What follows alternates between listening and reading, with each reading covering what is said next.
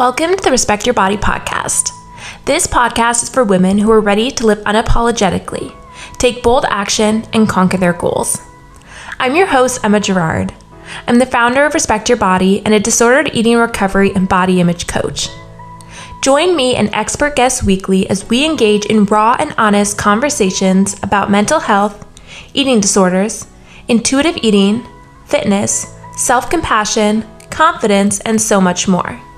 Together, we will gather the knowledge and perspective needed to become the happiest and healthiest versions of ourselves. So what are you waiting for? Let's dive into today's episode. Hi everyone, and welcome to episode number five of the Respect Your Body podcast. In today's episode, we are going to be talking all about diet culture, how to fight diet culture, why diets don't work, and how you can actually build a healthy relationship with food. So we are going to start off talking about diets. If you enter the word diet into internet search engines, you are going to get nearly two hundred million results instantly. Diets are often marketed as the answer to people's problems, promising quick weight loss, body acceptance, physical health, and beauty. But if diets actually worked, then why do we need so many of them? In reality, the dieting industry is a multi-billion dollar industry that succeeds by making people feel badly about themselves. People quickly become stuck in a vicious cycle of dieting, and the dieting companies make even more money. Now, diets typically prescribe that a person follows a rigid pattern of eating for a strict period of time. So these diets prescribe what to eat, when to eat, and how much to eat. Now, most dieting involves following strict and often fatty dietary rules, not only restricting calories, but often prohibiting certain foods or entire food groups. But all diets are different. And if we actually tried to follow all of the rules prescribed by all of the different diets that are available to us, you would soon realize that there was basically nothing left to eat at all. Now, it's very likely that you either have been or still are on a diet. We know that in westernized societies, there is a ton of pressure for women to be a certain weight or shape. We know that thinness is idealized and fatness is stigmatized. Now, the reason that most people diet is because they are dissatisfied with their bodies. And then for some people, their attempts to control their eating and control their weight get completely out of control. And, you know, these attempts just completely take over their lives. Magazines and the diet industry makes millions of dollars by taking advantage of people's insecurities, and all under false pretenses. Now, you might wonder, okay, how is this relevant? Well, research actually suggests that it's not that the people are failing on diets, it's that the diets are failing on people. So, because when the human body receives insufficient amounts of food, it's hardwired to maintain a healthy weight and therefore eat more to make up for the nutritional deficit. So you're probably thinking, okay, Emma, I get it. Diets don't work, you know, but therefore why do we persevere with dieting? And here's the reason. It's that diets often work in the short term. And people often remember these early days when the diet was successful, when they were able to lose that weight relatively easily, when they did feel more in control, and when they did receive praise and compliments from other people. But after the diet has failed, in the more long term, that person then thinks that they themselves have failed, and they beat themselves up, and they try to relive, relive those moments of weight loss and mastery by starting yet another diet. So does this ring any bells for you? I know this has happened to me in the past. Um, and if you have developed disordered eating, you may very well be reluctant to give up your current behaviors because you don't want to gain weight. And I completely understand where you're coming from. And really all that I ask is that you keep an open mind um, as we go through this episode, because what I really want you to understand is that diets don't work, and um, they can actually be harmful as well. So next up, we're going to chat a bit about diet culture. So Christy Harrison, she's a really well-known registered dietitian, and she has defined diet culture as a system of beliefs that worship thinness and equates it to health and moral virtue, which means you can spend your whole life thinking you're irreparably broken just because you don't look like the impossibly thin, quote, ideal. Diet culture also promotes weight loss as a means of attaining higher status, which means you feel compelled to spend a massive amount of time, energy, and money trying to shrink your body, even though the research is very clear, as we've mentioned, that almost no one can sustain intentional weight loss for more than a few years. Diet culture also demonizes certain ways of eating while elevating others, which means you're forced to be hypervigilant about what you're eating, and you're forced to be ashamed of making certain food choices, um, and therefore distracted from your pleasure, your purpose, and your power. And lastly, diet culture also oppresses people who don't match up with its proposed picture of health, which disproportionately harms women, femmes, trans folks, people in larger bodies, people of color, and people with disabilities, among others, damaging both their mental and their physical health. Now, diet culture doesn't just mean being on a diet, because you don't have to follow any sort of official diet in order to be caught up in diet culture. Some people may eat in a way that they refer to as a diet for legitimate medical reasons, you know, if they have diabetes or they're diagnosed with celiac disease, um, and they may not actually be engaging in diet culture. Although this is quite tough to do because diet culture does have its tentacles all up in the medical field. So I've worked with a lot of people who think they're not dieting, but when we really dig into their relationship with food, they realize that they are pursuing wellness or health in a way that looks very much like a diet. And that's a form of diet culture um, called the wellness diet.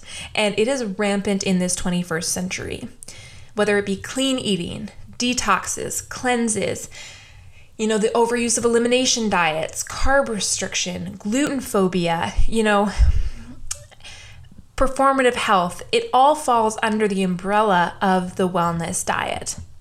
And the weight stigma aspect of diet culture may be de-emphasized in some iterations of this wellness diet, but the moralization and the demonization of food is always front and center. And there are lots of other forms of diet culture too. It's really sneaky, uh, kind of like a shape-shifting thing that robs people, honestly, of their time, of their money, of their health, of their happiness, and of so much more. And it can be really hard to spot, and yet in Western culture, it's absolutely everywhere. So we're going to take a few moments to chat about how we can fight the different tenets of diet culture.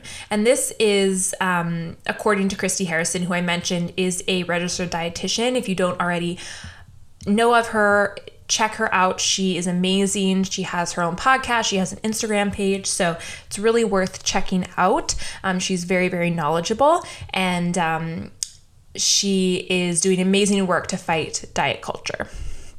So, as we've talked about, diet culture is this really dangerous thing that harms people of all sizes, um, including by perpetuating eating disorders and making full recovery almost impossible. But when it comes to actually identifying diet culture in this world that is unfortunately rife with it, there can be plenty of confusion.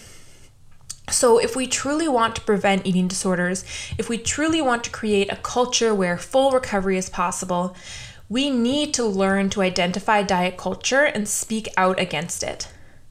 So we're going to go over kind of a list here of the different tenets of diet culture. And this list is absolutely not exhaustive, but it does cover some of the main tenets of diet culture and some of the options we have for fighting back against it. So tenet number one, diet culture conflates size and health, pathologizing some body sizes. So weight stigma is so firmly entrenched in our culture that even healthcare professionals often substitute fat phobia for actual diagnoses. and they substitute diets for the evidence-based interventions that a thin person with the same health issues would receive. So in order to resist diet culture, when you see someone pathologizing a fat body, you can explain that there are healthy and unhealthy people of every shape and size, and that adding healthism to sizeism is not a good look. You can point out to them that what's actually important is that people of all sizes have access to ethical, evidence-based care, and that weight loss recommendations aren't prescribed for health issues. Now, as the amazing Deb Burgard has pointed out, she said, quote, "We prescribe for fat people what we diagnose as disordered in thin people." I'm going to say that again. We prescribe for fat people what we diagnose as disordered in thin people. So this is really dangerous for fat people who are being prescribed disordered eating behaviors. Um, and for all people of all sizes who live in this world where disordered eating behaviors are normalized. And for non-fat people who, you know, have eating disorders, who are given the message that if they were fat, their eating disorder behaviors would not just be appropriate, but it would actually be beneficial. It would actually be approved by a doctor. And, you know, also for fat people with eating disorders who are given behavior prescriptions that celebrate their eating disorders and make them even more entrenched.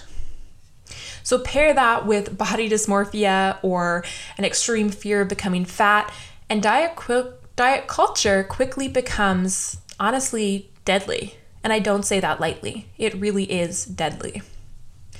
Now, the second tenet of diet culture is that diet culture encourages following external rules about what, when, and how much to eat. So another aspect um, of diet culture is this use of food rules and restriction to manipulate body size, either to make sure that one doesn't become fat or to try to make fat people thin. Um, And in addition to the fact that only a tiny fraction of people can actually manipulate their body size long term, these are all red flag behaviors for eating disorders. So when you see this suggestion, you can remind people that food has plenty of appropriate uses in our culture. You know, it's used for nourishment, it's used for celebration, it's used, you know, when we're feeling emotional. But it is not used to manipulate our body size. That is not one of its uses. Now, tenet number three of diet culture is that it suggests that people are more or less good or more or less moral or more or less worthy based on their body size. So you may have heard of the war on obesity. And this is actually funded by the government, and it's based on telling everyone that a fat person will, um, you know, it's it's based on telling fat people um, that they should they are stereotyped, they are shamed, they are stigmatized, and they are harassed. And the result is that people actually believe that a thin body is more attractive, that it's more worthy, and that it's better than a fat body. And people therefore behave accordingly, leading to size-based oppression um, and internalized oppression. So what you can do is you can point out that all bodies are good bodies. And that, as, you know, a lovely woman, her name's Marilyn Wan Wan, I believe I'm pronouncing that correctly. She's a diet culture, an anti-diet culture warrior. Um, she has famously pointed out, the only thing anyone can diagnose by looking at a fat person is their own level of prejudice towards fat people. So I absolutely love that. So I think that's such a great thing to say to people when, you know, they are being judgmental, and it really gets them to stop and think, hopefully. Tenet number four is that diet culture creates thin privilege, which makes thinness a gatekeeper for jobs, for benefits, for comfort, and for accommodation. So if you expect that you can enter a restaurant, a public bus, a roller coaster, a doctor's waiting room, a play, a, you know, an airplane, and find a seat that accommodates you, then you have thin privilege. And that's just one example.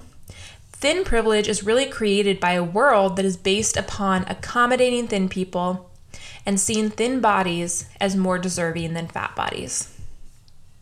Now, like all privilege, most thin people didn't ask for it.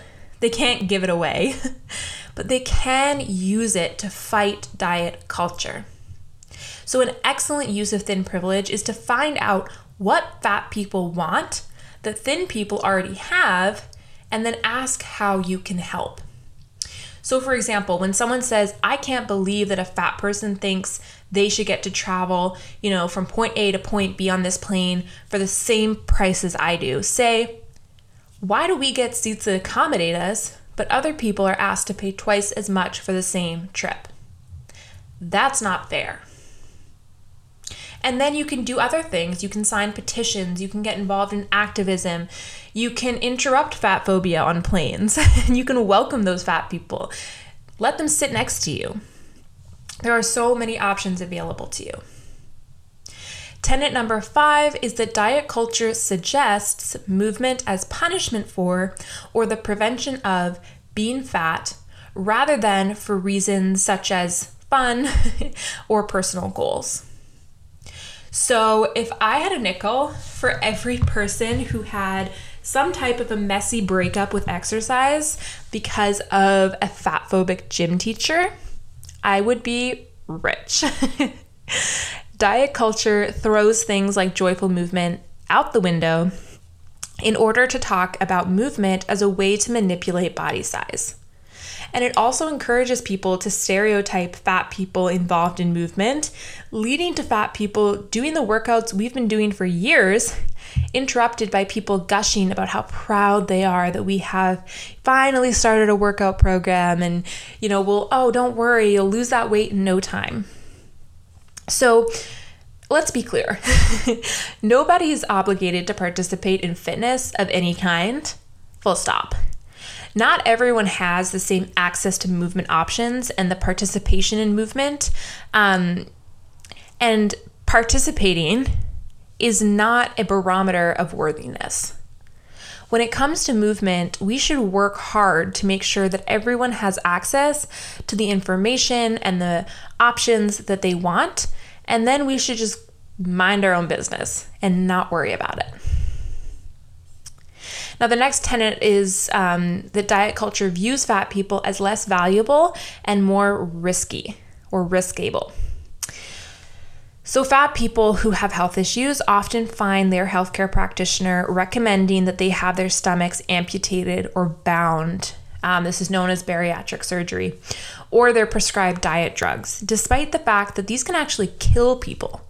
And these often have horrific lifelong side effects. I mean, for those who survive it, that is. And, you know, these, you know, treatments or these options, they offer no guarantee of effective treatment for people with actual health issues. Now, thin people with the same exact health issues are given evidence-based interventions, and they're never asked to risk their life or the quality of their life.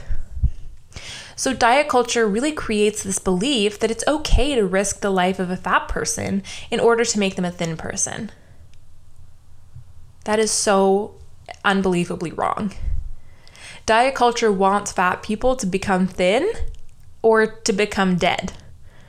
And they don't really seem to care which it is. So we can interrupt this by insisting that fat people receive the same evidence-based care and the same evidence-based interventions that thin people do.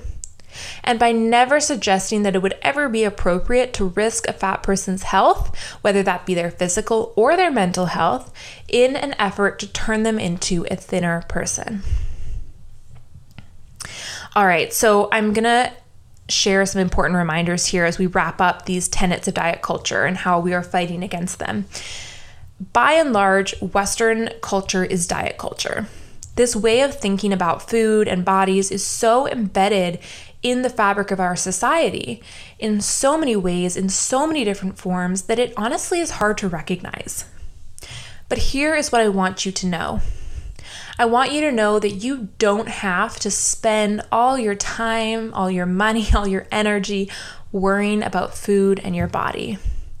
you can have more mental space to do great work, to take care of yourself, to spend time with your loved ones, and to answer your calling in life, to work an amazing career. I also want you to know that it's not your fault.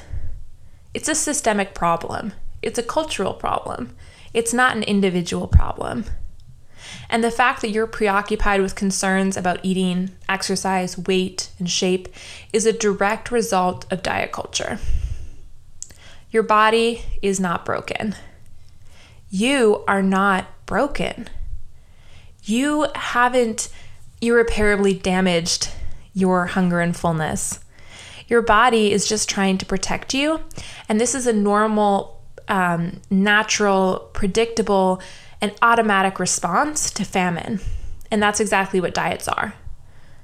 Diets are essentially starving you. Okay? So on that note, we're going to talk about why diets don't work. And really the main reason why diets don't work is that they prescribe far too little food. And when we do not eat enough from all food groups, the body tips into a state of semi-starvation. And it induces physical deprivation. And if we do not respond to hunger by eating, the physiological pressure to eat builds up until we're actually driven to eat. So patients that have disordered eating, they often say that they don't feel hungry. And this could be true, especially if someone has been ignoring their hunger signals for a long period of time. The body may actually stop recognizing hunger. But despite this, the body still craves and needs adequate nutrition.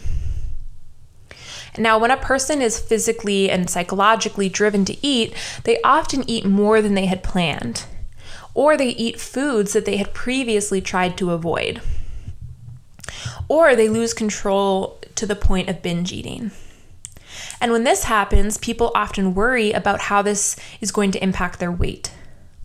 And this may lead them to then diet more strictly in order to, quote, make up for having broken the rules of their diet, which just sets them up for this really vicious cycle of restricting and then binging. Next, we're going to talk about something called diet backlash. And this is the cumulative side effects of dieting. It can be short-term or it could be chronic, depending on how long a person has been dieting. And it could just be this one side effect, or it could be several. So symptoms include the mere contemplation of going on a diet, bringing on these urges and these cravings for, quote, sinful foods, or, you know, quote, fatty favorites. It could also be that upon ending a diet, you go on this crazy food binge and you feel really, really guilty. It could be having little trust in yourself around food. It could be a feeling that you don't deserve to eat because you're overweight. It could be the Last Supper mentality, which is a phenomenon known, you know, as basically every diet being preceded by consuming foods that you assume you aren't going to be able to eat again. It could be social withdrawal, since it's hard to stay on a diet and go to a party or go out for dinner. It could be sluggish metabolism, because each diet you, you know, participate in teaches the body to adapt better for the next self-imposed famine. It could be using caffeine to survive the day. It could be an eating disorder. So there are so many symptoms of this diet backlash that you may be experiencing. So next, we are going to talk about the dieting paradox. So as we've established, dieting doesn't work. But in addition to that, it's at the root of many other problems. So while many um, may diet as an attempt to lose weight or for, you know, health reasons, the paradox is that it may actually cause more harm. So here's what our nation actually has to show for dieting. First of all, obesity is higher than ever in adults and children. Secondly, eating disorders are on the rise. Childhood obesity has actually doubled over the last decade. And even though there are more fat-free and diet foods available now more than ever, nearly two-thirds of adults are overweight or obese. We know that dieting increases your risk of gaining even more weight than you lost. And we know that dieting is a form of short-term starvation. So consequently, when you're given the first opportunity to eat, this eating, like we mentioned, is often experienced at this really high intensity, and it feels really uncontrollable. And while this intense eating may feel out of control and unnatural, it's actually a completely normal response to having been starved and having dieted. And yet so often, people are viewed as having no willpower, or it's, you know, they're viewed as having some type of a character defect. But when you interpret post-diet eating as such, it slowly erodes your trust in yourself with food, diet after diet. And every diet violation, every eating situation that feels out of control, lays the foundation for the diet mentality, brick by brick and diet by diet. So this seemingly brave solution, just to try harder next time, becomes totally bewildering, because the truth is, you can't fight biology. And when your body is starving, it needs to be nourished. This is not an issue of willpower. When you're underfed, you're going to obsess about food, whether it's a form of self-imposed diet or it's a form of actual starvation. So next we're going to chat a bit about um, escaping dieting. So we chatted a bit about, you know, the diet, the restriction, and um, binging, that kind of, um, you know, going from one to the other extreme. So we know dieting is the other side of binge eating. And in order to find a balance between the two, you need to stop both behaviors. So the goal is really to find a middle ground. But dieting, you know, giving up dieting can be really scary for people, because for a lot of people, it means giving up control. But what I want you to know is that dieting is a very false sense of control. In reality, the diet and the binging are controlling you. And many people fear that when they give up dieting, they're going to spiral out of control and their body is going to expand out of control. But the truth is that when you give up dieting, you can stop listening to the constraints of that diet, and you can finally start listening to your body. And your body really does know what's best. So giving up on dieting doesn't mean that you're giving in to compulsive eating. It doesn't mean that you're going to go on this free-for-all, you know, cuckoo, you know, bender that you never come back from. It's really about giving your body what it needs when it needs it. And it's about giving yourself enough of the right foods so you can feed and nourish your body and eventually allow yourself to, you know, have the occasional treat and have that forbidden, you know, previously forbidden food without binging on it, and just actually enjoy it. So as you begin to nurture and nourish your body, it's just going to go ahead and settle into its natural weight, settle into its natural rhythm. And, you know, I know that it feels hard to let go of dieting, but it's not, it's not that that's hard. The holding on is hard. The letting go, the surrender, is actually quite easy. So lastly, before we wrap up, I'm going to chat quickly about building a healthy relationship with food. So this is a topic I could go on about forever. It's something I'm really passionate about, as I'm sure you've realized by now. Um, unfortunately, building a healthy relationship with food is not simple, and it's not really straightforward. And the steps that need to be taken are going to vary greatly from one person to another. So when I work with clients, I typically support them in relearning how to eat intuitively. And I say relearn very, in, in you know, very, what's the word? Intently. I say it on purpose, because what I mean um, is that deep down, since birth, we've all been intuitive eaters. But over time, as we've grown up, our intuitive eater has become buried. So if you want to discover all the principles of intuitive eating and how to implement them, then I would highly encourage you to listen to episode number two. And if you're interested in ditching dieting, beating binge eating, and building a healthy relationship with food and your body, I do offer a one-on-one coaching program um, that I would love for you to check out.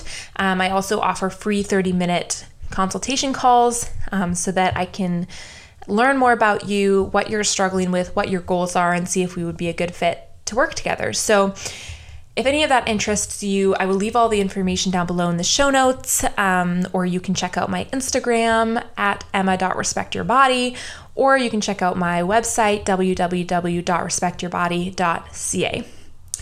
So thank you so much for listening. I hope that you enjoyed today's episode. I hope that you found it helpful. Um, And like I said, please don't hesitate to send me a D M or to check out the services that I offer. I would absolutely love to support you. And I hope that you have a great day or night whenever it is that you are listening. And I'll chat with you again soon. Bye.